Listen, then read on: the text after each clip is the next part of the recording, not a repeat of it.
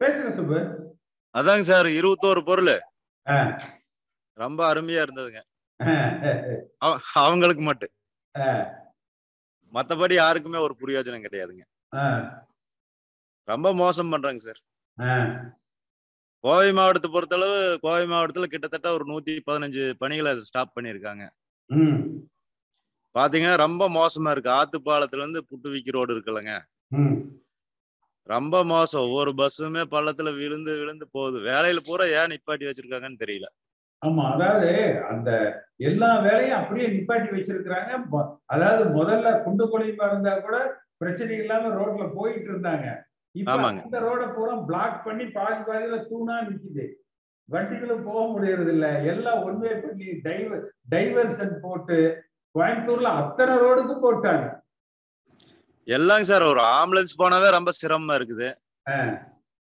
ரொம்ப மோசம் பண்ணிட்டாங்க. கோவை மாவட்டத்தை பூரா ரொம்ப மோசமானாங்க ஏன்னு இல்லைங்க. அந்த திட்டங்கள் வந்து பாதியில நிக்குது. அது வேகமா நடக்கிறது இல்ல.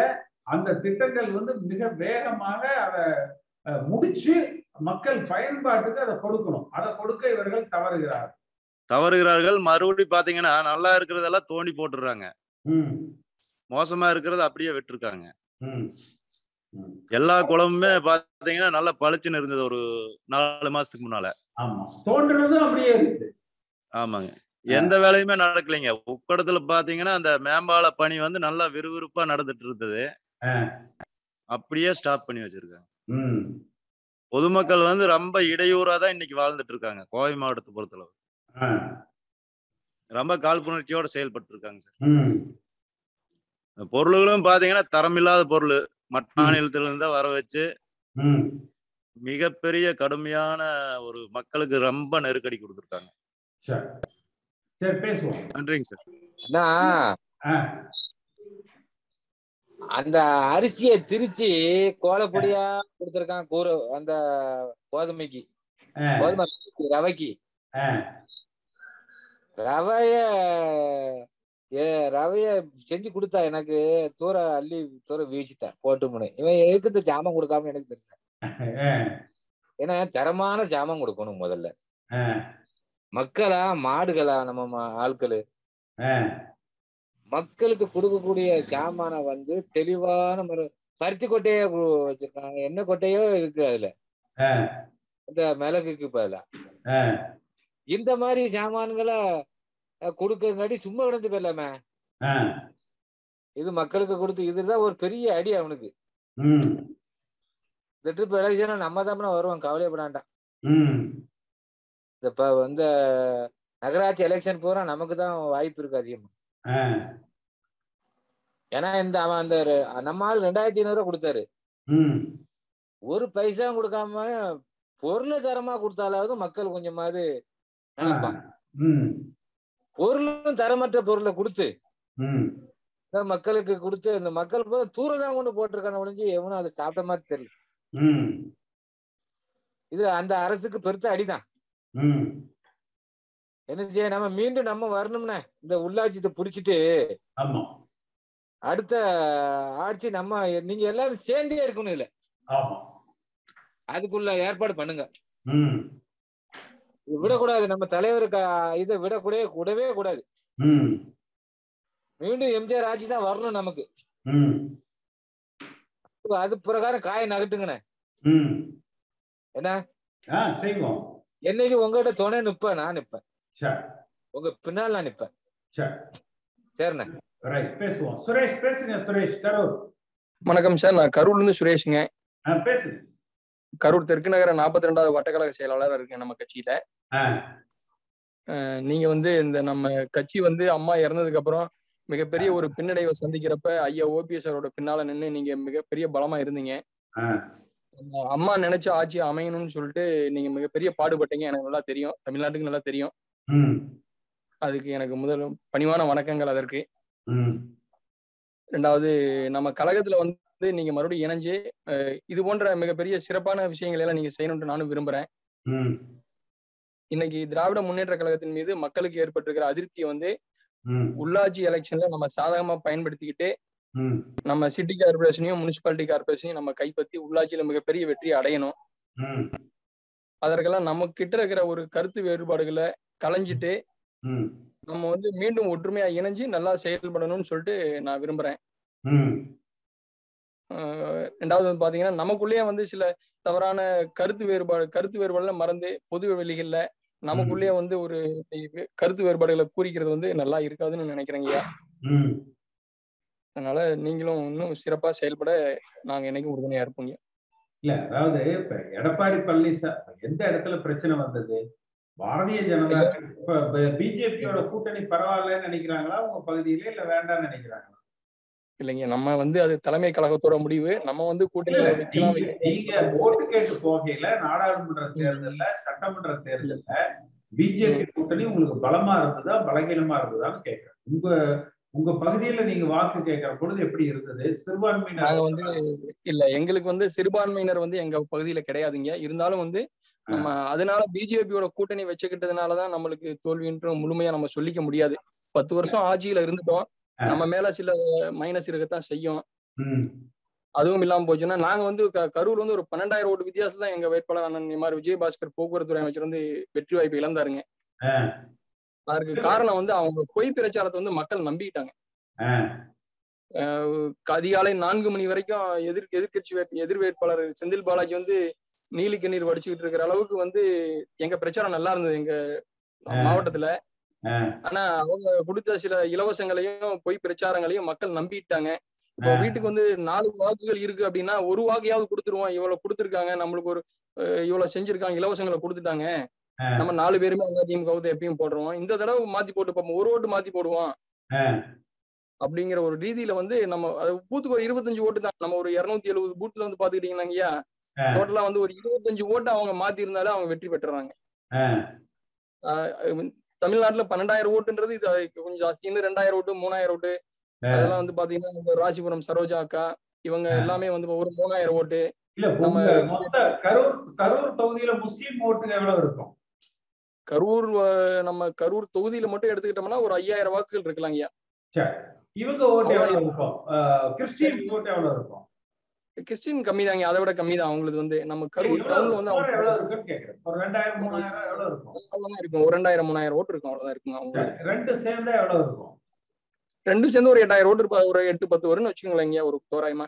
சரி எட்டுல இருந்து பத்து வரும். ஏவரேஜ். ஒன்பதாயிரம்னு வச்சுக்கோங்க.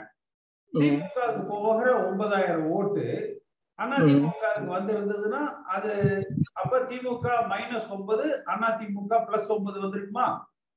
இல்லைங்க. அவங்க சிறுபான்மையினர் ஓட்டு பூரா அவங்களுக்கு போயிருச்சுன்னு நம்ம சொல்ல முடியாதுங்க.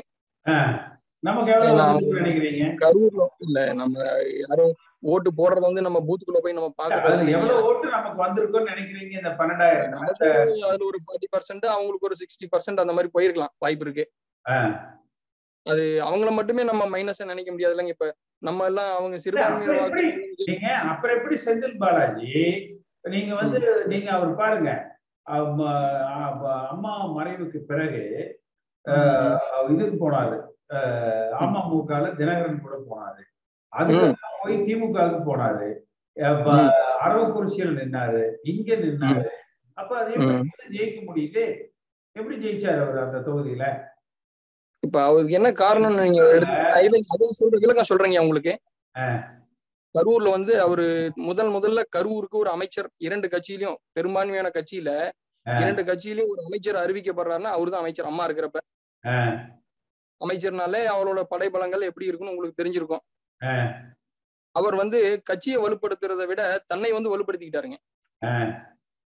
தன்னை வந்து யார் எப்படி சீட்டாலும் பரவாயில்ல நம்மளை வலுப்படுத்திக்கணும் அப்படின்ற ஒரு எண்ணத்துல அவர் அவரை வலுப்படுத்திக்கிட்டாரு.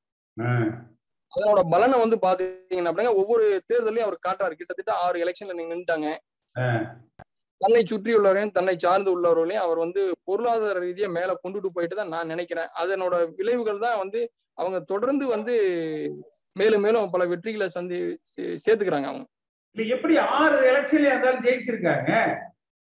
ஆ- அது காரணம் அதுதாங்க. அவங்க வந்து நம்ம அண்ணா திமுகல இருந்தாங்க. அம்மா. இல்ல. சரிங்களா அவங்க அப்ப வந்து நம்ம அந்த ரெண்டாவது எலெக்ஷன்ல பாத்து அவர் மினிஸ்டர் ஆகிற எலெக்ஷன்ல பாத்தீங்கன்னா செந்தில்நாதன் இருக்காருலங்க இப்ப பிஜேபி மாவட்ட தலைவரா இருக்காருலங்க ஆஹ், அவர் வந்து நம்ம அரவக்குறிச்சியில வின் பண்ண வேண்டிய கேண்டிடேட் தான் அவரும். சில உள்ளடி வேலைகளை பார்த்து. அவரை தோக்குறாரு. சொற்ப வாக்குகள் தான் தோக்குறாரு. பெரிய வாக்குகள்ல தோக்கல. அவர் இன்னைக்கு ஜெயிச்சிருந்தாருன்னா செந்தில் பாலாஜிக்கு செந்தில் வந்து சரியான ஆப்போனட் பார்ட்டியா இருந்திருப்பாரு. சரி. அவர் ஏன் அவரு- பிஜேபி போறாரு? பிஜேபிக்கு போறாரு. இன்னைக்கு இவங்க செயல்பாடு அந்த காலங்கள்ல நம்ம அரசியல முன்னே வேற ஏதாவது தலைமை பொறுப்பு வேணும்னு அவர் நினைக்கிறாரு போறாரு. அமைச்சரா தான் இருந்தாரு. என்னங்கய்யா? எம்ஆர் விஜயபாஸ்கரும் மந்திரியா இருந்தாருல்ல ஆமாங்க மந்திரியா இருந்தாருங்க. சொற்ப வாக்குகள் தான் அது காலம் நல்ல நல்ல அமைச்சர் கூட நீங்க. மற்றவங்களை எல்லாம் கம்பேர் பண்ணல அவர் கொஞ்சம் நல்ல அமைச்சரா கூட இருந்தாரு. இல்ல யதார்த்தவாதிங்க. யாருக்கும் எந்த துரோகமும் செய்யாதவரு. துரோகத்தை வந்து வேற இருக்கும் நினைச்சவரு. சின்ன குழந்தைக்கு கூட எந்த சிரமத்தையும் அவர் கொடுக்க மாட்டார். கேட்டதெல்லாம் எடுத்து கொடுத்தாருங்க. கேட்டதெல்லாம் செஞ்சாரு. இன்னைக்கு வரைக்கும் அவர் மேல எந்த மக்கள் வந்து இன்னைக்கு வரைக்கும் வருத்தப்படுறாங்க. இந்த மாதிரி ஒரு கேண்டிடேட் தோத்துட்டாரேன்னு சொல்லி வருத்தப்படுறாங்க. அடுத்த எலெக்ஷன்லயாவது கொஞ்சம் இந்த உள்ளாட்சியிலயாவது புடிங்க விட்டத. நிச்சயம் கரூர் சிட்டி கார்பரேஷன் நம்ம தான் பிடிப்போம். உள்ளாட்சியில நூறு சதவீதம் வெற்றி பெறுவோம். சங்கர சங்கராபுரம். தம்பி பேசுங்க தம்பி.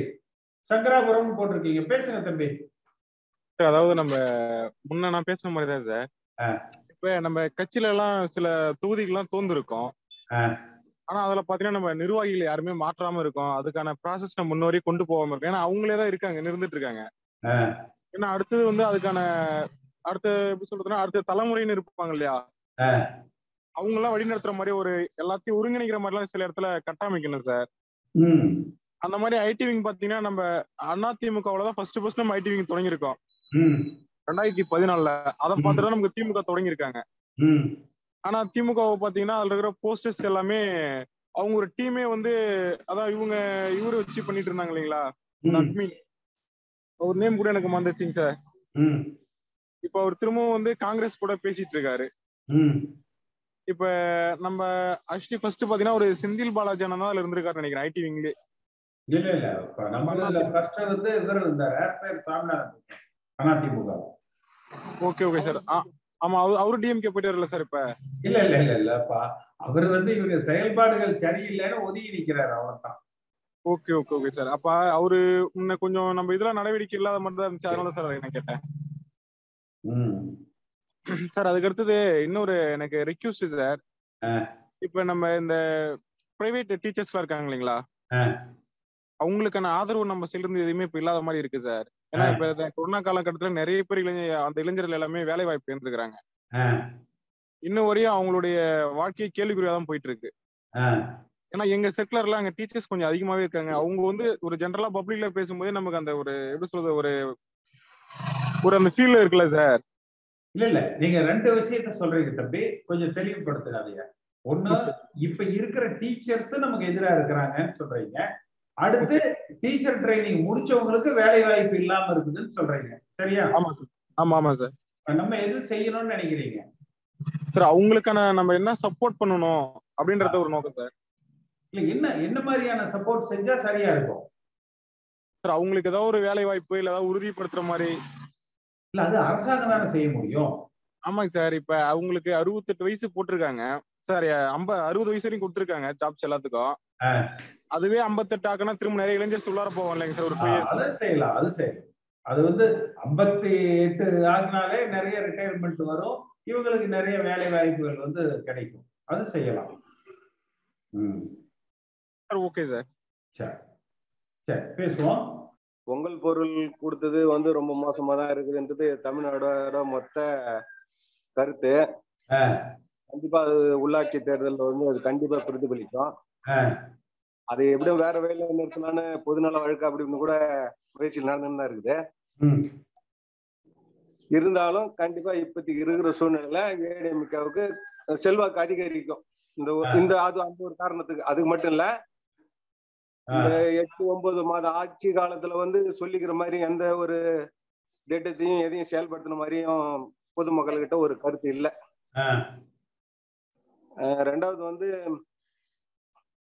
நீங்க வந்து ஒதுங்கி இருக்கிறீங்களா நீங்க வந்து பெரும்பாலும் விமர்சனம் எல்லாம் பண்ணின்னு வரீங்க நீங்க இன்னும் ஏடிஎம்க வளரணுன்றதுல மாறலன்னு தான் நாங்க நினைச்சுன்னு இருக்கிறோம் நீங்க கண்டிப்பா வளர்ச்சி ஆடுனுன்றீங்க. உங்க ஏடிஎம்கே வந்து உங்க கூட வந்துருமா அப்படின்றது கொஞ்சம் நீங்க யோசிக்கணும். அடிமட்ட தொண்டர்கள்லாம் வந்துருவாங்களா என்னன்னு எனக்கு. புரியலைங்க. ரெண்டாவது நீங்களும் அவங்க கூட போய் நீங்களும் முயற்சி பண்றேன்னு சொல்லின்னு தான் வரீங்க இது வரைக்கும் நானும் அதை நம்பிக்கின்னு தான் வருகிறோம். ஆனாலும் அவங்க ஏன் உங்களை வந்து இன்னும் ஏத்துக்காம இருக்கிறாங்கன்றதும் புரிஞ்சுக்க முடியல. ரெண்டாவது அதுக்கு அடுத்தது வந்து இப்போ வர உள்ளாட்சி தேர்தல்ல. இல்லைங்க இல்ல இல்ல. இந்த ஒரு விஷயம் அதாவது நான் கட்சி விட்டு வெளியில போகல. எடப்பாடி பழனிசாமி தான் கட்சி விட்டு நீக்கிட்டேன்னு அறிவிச்சாரு. திருப்பி எல்லாம் சேர்ந்து பண்ணலாம்னு சொன்னாங்க. தலைமை கழகத்துல போய் நான் அவங்கள பார்த்த தலைமைச் செயலகத்துல. ஒன்பது அமைச்சர்கள் இபிஎஸ் ஓபிஎஸ் எல்லாம் சுத்தி நின்று போட்டோ எல்லாம் எடுத்து பத்திரிகைகள்லாம் கொடுத்தாங்க.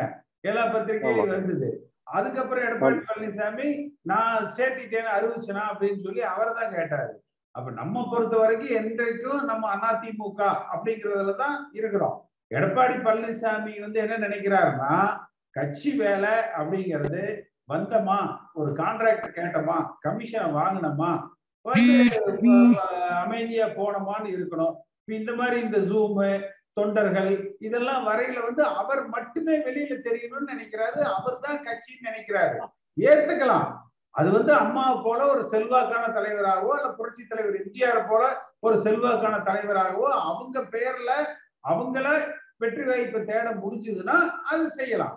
ஆனா இன்னைக்கு வந்து எல்லோருடைய உழைப்புகளும் வேணும். இப்ப அப்படியே கரூர்ல இருந்து ஒரு தம்பி பேசினாரு. நம்ம அவர்கிட்ட கேக்குறோம் என்ன பிரச்சனை? ஏன் தோற்குது?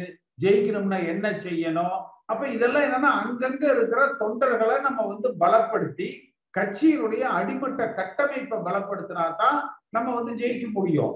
நீங்க இன்னும் பழைய காலம் மாதிரி தலைமை சொல்லிருச்சு அவ்வளவுதான். அதுதான் எங்களுக்கு வேத வாக்கு அப்படிங்கிற அளவுக்கு இவங்க வலிமையான தலைவர்களா இல்ல. ஒரு தலைவருடைய வலிமை என்னன்னா இப்ப எம்ஜிஆருக்கு வந்து அண்ணா சொன்னாரு அதாவது ராமச்சந்திரா நீ கொடுக்குற மூணு லட்சம் முப்பது லட்சம் பணம்லாம் வேண்டாம். முகத்தை காட்டினாலே முப்பது லட்சம் ஓட்டு விழுகும் அப்படின்னு எம்ஜிஆரை பத்தி அண்ணா பேசினாருன்னு சொல்லுவாங்க. அன்றைக்கு வாக்குகள் வந்து எம்ஜிஆருக்காக விழுந்தது. அதே போல அம்மா காலத்துல எடுத்தீங்கன்னா நிறைய பேர் அப்ப நீங்க வைகோ திமுக விட்டு பிரிஞ்சு போனாரு. ஆனா அண்ணா திமுக அம்மா தலைமையை ஏத்துக்காம தொண்ணூத்தி ஆறுக்கு அப்புறம் ரெண்டாயிரம் வரைக்கும் நிறைய பேர் போய் சேர்ந்தாங்க. திமுக போய் சேர்ந்தாங்க இங்கிருந்து வெளியே போனாங்க. ஆனா அது பெருசா பேசப்படல. ஏன்னா பத்து பேர் போயிருந்தாங்கன்னா இருபத்தி அஞ்சு புது வாக்காளர்கள் வந்து நமக்கு வந்தது. கொஞ்சம் பேர் போனாங்க அப்ப. ஒரு பத்து ஒரு அஞ்சு சதவீதம் போயிருந்ததுன்னா பதினஞ்சு சதவீதம் நமக்கு உள்ள வந்தது. இந்த இளம் பெண்கள் பாசறை அந்த படிச்ச பெண்கள் மத்தியில ஒரு இளைஞர்கள் மத்தியில அது ஒரு பலமா வந்து அதிமுகவுக்கு அமைஞ்சுது. அப்ப அதனால யாரும் அந்த குறைகளை வந்து பெருசா பேசல. ஆனா எடப்பாடி பழனிசாமி வந்ததுக்கு அப்புறம் பார்த்தீங்கன்னா ஒன்வே டிராபிக்கா தானே இருக்கு. வெளியில போறாங்க இவங்களை நீக்கிட்டோம் அவங்கள நீக்கிட்டோம் இவங்க வேணான்ட்டோம் அவங்க வேணான்ட்டோம். சரி ரைட்டு எல்லாம் தாண்டி ஜெயிக்கணும் இல்ல அது அந்த அந்த ரெண்டாவது எடப்பாடி பழனிசாமிக்காக நான் இதுல ஓட்டு போடுறேங்கன்னு எத்தனை பேர் இருக்காங்க? எங்க சின்னம் இல்லாம போய் அவரை தனிச்சு நீக்க சொல்லுங்க பாக்கலாம் அப்ப அதிமுக என்கிற கட்சியில ஒரு சாதாரண கிளை செயலாளரா இருந்தா கூட அவருக்கு ஏன்பா உங்க கிளையில எத்தனை ஓட்டு இருக்குது? உங்க வார்டுல எத்தனை ஓட்டு இருக்குது? என்ன உங்க இதுல பிரச்சனை? என்ன செஞ்சா நம்ம அந்த இடத்துல நம்ம கட்சி பலப்படுத்தலாம்னு கேட்கணும். ஒன் நகரத்துல கேட்கணும் ஒன்றியத்துல கேட்கணும். இது மாதிரி தமிழ்நாடு முழுக்க கேட்டு ஒருங்கிணைச்சோம்னா அதிமுகங்கிற கட்சி வந்து வலிமையா இருக்கும் இதைத்தான் நம்ம செய்கிறோம் அப்படி கேட்டதுலதான் நம்ம தான் அதாவது இன்னைக்கு இந்த பொங்கல் பரிசு மிகப்பெரிய பிரச்சனையாக திமுக செஞ்ச தவறுகள் இன்னைக்கு மக்கள் மத்தியில போய் சேர்ந்திருக்குது. அப்படிங்கிறது நம்ம தான் பண்- அது இதனால அதிமுக உள்ளாட்சி தேர்தல் ஒரு பலமா இருக்குங்கிறத நீங்க எல்லாரும் தயவு செஞ்சு அஞ்சாம் தேதி ஜனவரி அஞ்சு ஜனவரி ஒன்பது அந்த தேதியில நடந்த நம்ம ஜூம் மீட்டிங்க லைவ்ல என்னோட பேஸ்புக்ல இருக்கும். போய் எடுத்து பாருங்க. அதுலதான் நம்ம விழா வாரியா பேசியிருக்கோம் அத பனிரெண்டாம் தேதி அன்னைக்கு தான் எடப்பாடி பழனிசாமி பேசுறாரு. நம்மளுதுல பேசுறத பார்த்து நான் அதை அவர் பேசுறது தப்புன்னு நான் சொல்ல வரல. அப்ப எல்லோருமே பலம் அப்படின்னு சொல்லி நினைக்கிறோம். நான் மட்டுமே போதும். நானே ஜெயிக்க வச்சிருவேன். அப்படிங்கிற பலசாலிகள் இல்ல இன்னைக்கு அதிமுக ஒவ்வொருத்தரும் பலம். அதை புரிந்து உணர்ந்து இவர்கள் நடந்து கொள்ள வேண்டும்னு சொல்றோம். இப்ப என்ன? மற்ற இப்ப எவ்வளவு பேர் இவங்க கட்சியில இல்லைன்னாங்க நீக்கிட்டோம்னாங்க எல்லாம் அடுத்த நாள் வந்து திமுக போய் சேர்ந்து பண்ணிட்டாங்க. எனக்கு எனக்கு ஒரு செந்தில் பாலாஜியை விட பல மடங்கு ஆஃபர் எனக்கு கொடுத்தாங்க.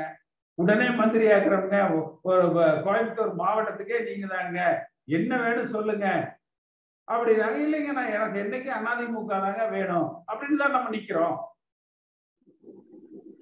என்ன? எங்கேயாவது எடப்பாடி பழனிசாமி சொல்ல சொல்லுங்க. இவர் என்கிட்ட இவ்வளவு காசு கேட்டாருங்க. இல்ல இந்த பதவி கேட்டாருங்க. இல்ல இந்த கான்ட்ராக்ட கேட்டாருங்க. யாராவது சொல்ல சொல்லுங்க.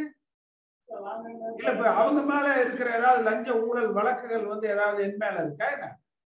அப்ப கட்சிக்கு பலம் சேர்க்கிறவங்க யாரா இருந்தாலும் அவங்களுக்கு முக்கியத்துவம் கொடுத்து அவங்களையும் அரவணைச்சு ஒருங்கிணைத்து இந்த கட்சியை வலிமைப்படுத்தினா தானே நமக்கு தேர்தல இது ஜெயிக்க முடியும். இப்ப பல இந்த போன தேர்தல்ல தோற்ற வேட்பாளர்கள் ஒரு நாலஞ்சு பேர் என்ன சந்திச்சாங்க. அவங்க எல்லாம் என்கிட்ட சொன்னது?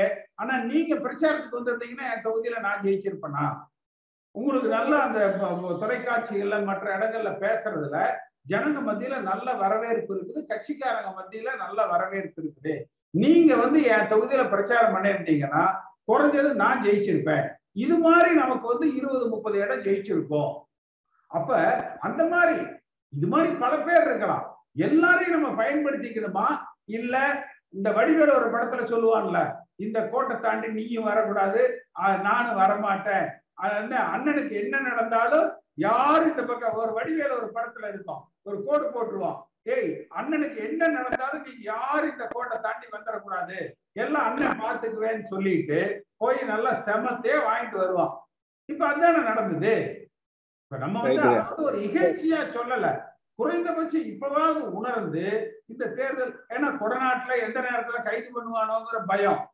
கான்ட்ராக்ட்ல எந்த நேரத்துல கைது பண்ணுவானோன்னு பயம். எல்லா மந்திரியும் யாராவது செயல்படுறாங்களா? இப்ப கூட ஒரு தம்பி பே- ஒருத்தர் வடிவேல் பேசுற பொழுது சொன்னார் ஆனா பேசுறதுக்கு பயமா இருக்கு. ஏதாவது கேஸ் போட்டுருவாங்களா? அப்படின்னு. நம்ம சொல்றோம். நம்ம கிட்ட அந்த பயமே கிடையாதுங்க. பேசுங்க.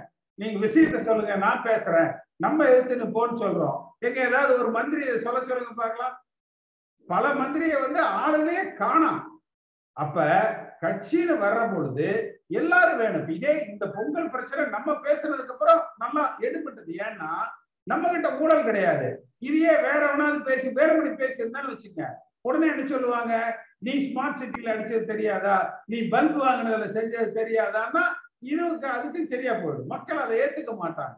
நம்ம தளத்துல நம்ம வலிமையா பேசுற பொழுது ஆமா இது கரெக்டா நடந்திருக்குது. ஆதாரத்தோட சொல்றாங்க. அப்ப அவன் என்ன பண்றான்? கொடுக்குற பையில எண்ணி பாக்குறான் இல்லைன்னா அந்த பைய அப்படியே வாங்கிட்டு வீட்டுல கொடுத்துட்டு போயிருப்பாங்க. இவங்க என்ன பண்றாங்க? உடனே அந்த பையை திறந்து எல்லா பொருளும் இருக்கா? இது சரியா இருக்கா? அப்படிங்கிற பொழுது இல்ல இல்ல இதெல்லாம் சரியா இல்ல. அப்படிங்கிற பொழுது இந்த அரசாங்கம் செய்கிற தவறுகள் வெளியில வருது அப்ப இதை நான் என்ன முதலமைச்சர் பதவியே கேட்டேன். இல்ல என்ன என்ன கேட்டோம்? அப்ப அதிமுகவை தொண்டர்களால ஒரு தலைமையை உருவாக்கி புரட்சி தலைவர் எம்ஜிஆர் காலத்துல தொண்டர்களுக்கு முக்கியத்துவம் கொடுத்து நடத்துங்க அப்படிங்கறத நம்ம சொல்றோம். பிஜேபிக்கு அனுசரிச்சு போங்க. ஆனா அடிமையா இருக்காதீங்க. இதைத்தானே நம்ம சொல்றோம். இதுல என்ன தப்பு? ரைட்டுங்க. இப்ப கடந்த எம்எல்ஏ எலெக்ஷன்ல நம்ம நம்மளுக்கும் திமுக எவ்வளவு ஓட்டு வித்தியாசம் சொல்லுங்க கொஞ்சம் பதிமூணு லட்சம் ஓட்டு வித்தியாசம். ஆறு ஏழு லட்சம் ஓட்டு நம்ம சேர்த்து வாங்கி இருந்தோம்னா பண்ணிருக்கலாம் தமிழ்நாடு முழுக்க ஏன். எடப்பாடி பழனிசாமி தான் போய் பிரச்சாரம் பண்ணணுமா? நான் போய் பண்ணக்கூடாதா? மற்றவர்கள் எல்லாம் யாரும் பண்ணக்கூடாதா என்ன? எல்லாரும் சொல்ல- இதுல ஒரு நம்ம தவற விட்ட ஒரு தவறை நான் இப்ப சொல்றேன் கொஞ்சம். நீங்க அதை பதிவு பண்ணுங்க. அதாவது எடப்பாடி பழனிசாமி அவர்கள் வந்து தள்ளுபடி அறிவிச்சார். டிசம்பர் முப்பத்தி ஒண்ணுன்னு நினைக்கிறேன். முன்- முன்கூட்டியே தள்ளுபடி பண்ணாரு. நாம இத பத்தி நான் உங்கள்ட்ட நிறைய பேசி இருக்கிறேன் நாங்க நாம பேசின பிற்பாடு அவர் தள்ளுபடி பண்ணாரு. நம்ம முன்கூட்டியே தள்ளுபடி பண்ணணும்னு நீங்க நானும் விவாதம் பண்ணிருக்கோம் பேசணும் நம்ம இதுல பேசணும் ஆமா. பேசி இருக்கிறோம் ஆனா அதுக்கு பிற்பாடு முப்பத்தி டிசம்பர் முப்பத்தொன்னுக்கு தள்ளுபடி பண்றாரு. ஆனா டிசம்பர் ஆனா ஸ்டாலின் வந்து மார்ச் முப்பத்தொன்னுக்கு நான் தள்ளுபடி பண்றேன்னு அவரு டிக்ளேர் பண்றாரு. ரெண்டுத்துக்கும் இடைப்பட்ட மாசத்துல பதிவு பண்ணவங்க கிட்டத்தட்ட நாற்பத்தஞ்சு லட்சம் பேர் இருக்கிறாங்கன்னு இன்னைக்கு ஒரு புள்ளி வரும் சொல்றாங்க. இந்த இடத்துல வந்து தவற விட்டது நாம என்னன்னா. கூட்டுறவு சங்கம் ஆளுங்கட்சி எல்லாமே நம்ம கிட்ட இருந்திருக்குது. ஏன் இவங்க நாற்பத்தஞ்சு லட்சம் பேர் எப்படி இதுல வந்து பதிவு பண்ண விட்டாங்க அந்த. பதிவு பண்ணவங்க எல்லாம் ஓட்டு ஏடிஎம் போடுவாங்களா. கொஞ்சம் யோசிங்க அந்த இடத்துல ஒரு லட்சம் பேரும் மொத்தமா திமுக ஓட்டு போட்டாங்க அதான உண்மை அது ஒண்ணு மார்ச் முப்பத்தொன்னு நான் தள்ளுபடி பண்றேன்னு உத்தரவாதம் கொடுக்குறாங்க. அதை ஜனங்க வந்து ஓட்டு அவங்களுக்கு போடுவாங்களா ஏடிஎம்கே போடுவாங்களா? அந்த இடத்துலதான் தப்பு. பெரிய தப்பு பண்ணிக்கிறாங்க. அந்த. நாற்பத்தஞ்சு லட்சம் பேரை இவங்க கரெக்ட் பண்ணியிருந்தாங்கன்னா இது சாதாரணமா இது ஜெயிச்சிருக்கலாம். ஆமா. அதுதான் நம்ம சொல்றோம். அதாவது எல்லா கட்சிக்காரங்களையும் கள நிலவரத்தை அவங்க கிட்ட கருத்து கேட்டுதான் நம்ம நடத்தணும். அந்தந்த பகுதியில தொகுதி வாரியா பகுதி வாரியா இப்ப கூட நகராட்சி இருக்குது மாநகராட்சி வார்டு இருக்குது. ஒவ்வொரு பேரூராட்சி வாரியா நம்ம கூட்டம் நடத்தலாம். ஒவ்வொரு நகராட்சி வாரியா கூட்டம் நடத்தலாம். ஒவ்வொரு மாநகராட்சி வாரியா கூட்டம் நடத்தலாம். ஏன்பா உங்க இடத்துல என்ன பிரச்சனை? எதை நம்ம அந்த இடத்துல நல்லா பெருசா ப- பேசலாம்? எது நம்ம செய்யணும்னு கேட்டு கட்சியை அரவணைச்சு பாருங்க. புரட்சி தலைவர் எம்ஜிஆரை போல செல்வாக்கான வலிமை மிக்க தலைவர்கள் இல்லை. அம்மாவை போல செல்வாக்கான சுய வலிமை மிக்க தலைவர்கள் இல்ல. இன்னைக்கு தேதிக்கு நீங்களும் எம்ஜிஆர் தான் நானும் எம்ஜிஆர் தான் எல்லாரும் எம்ஜிஆர் தான். அந்தந்த பகுதியில இருக்கிறவங்க நம்ம தான் இந்த கட்சி என்று அந்தந்த பகுதியில் இருக்கிற ஓட்டுகளை வந்து ஒருங்கிணைச்சு கொண்டு போனா தான் கட்சி வலிமையா இருக்கும். இல்ல நான் தான். எனக்கு மேல யாரும் கிடையாது யாரும் பேசக்கூடாது. இந்த சொன்ன பாருங்க வடிவேல் சொன்ன மாதிரி ஒரு கோட்டை போட்டு டேய் அண்ணனுக்கு என்ன நடந்தாலும் இந்த கோட்டை தாண்டி யாரும் வரக்கூடாதுன்னா அப்புறம் மொண்டிட்டு தான் வரணும். இதுதான் நடந்தது.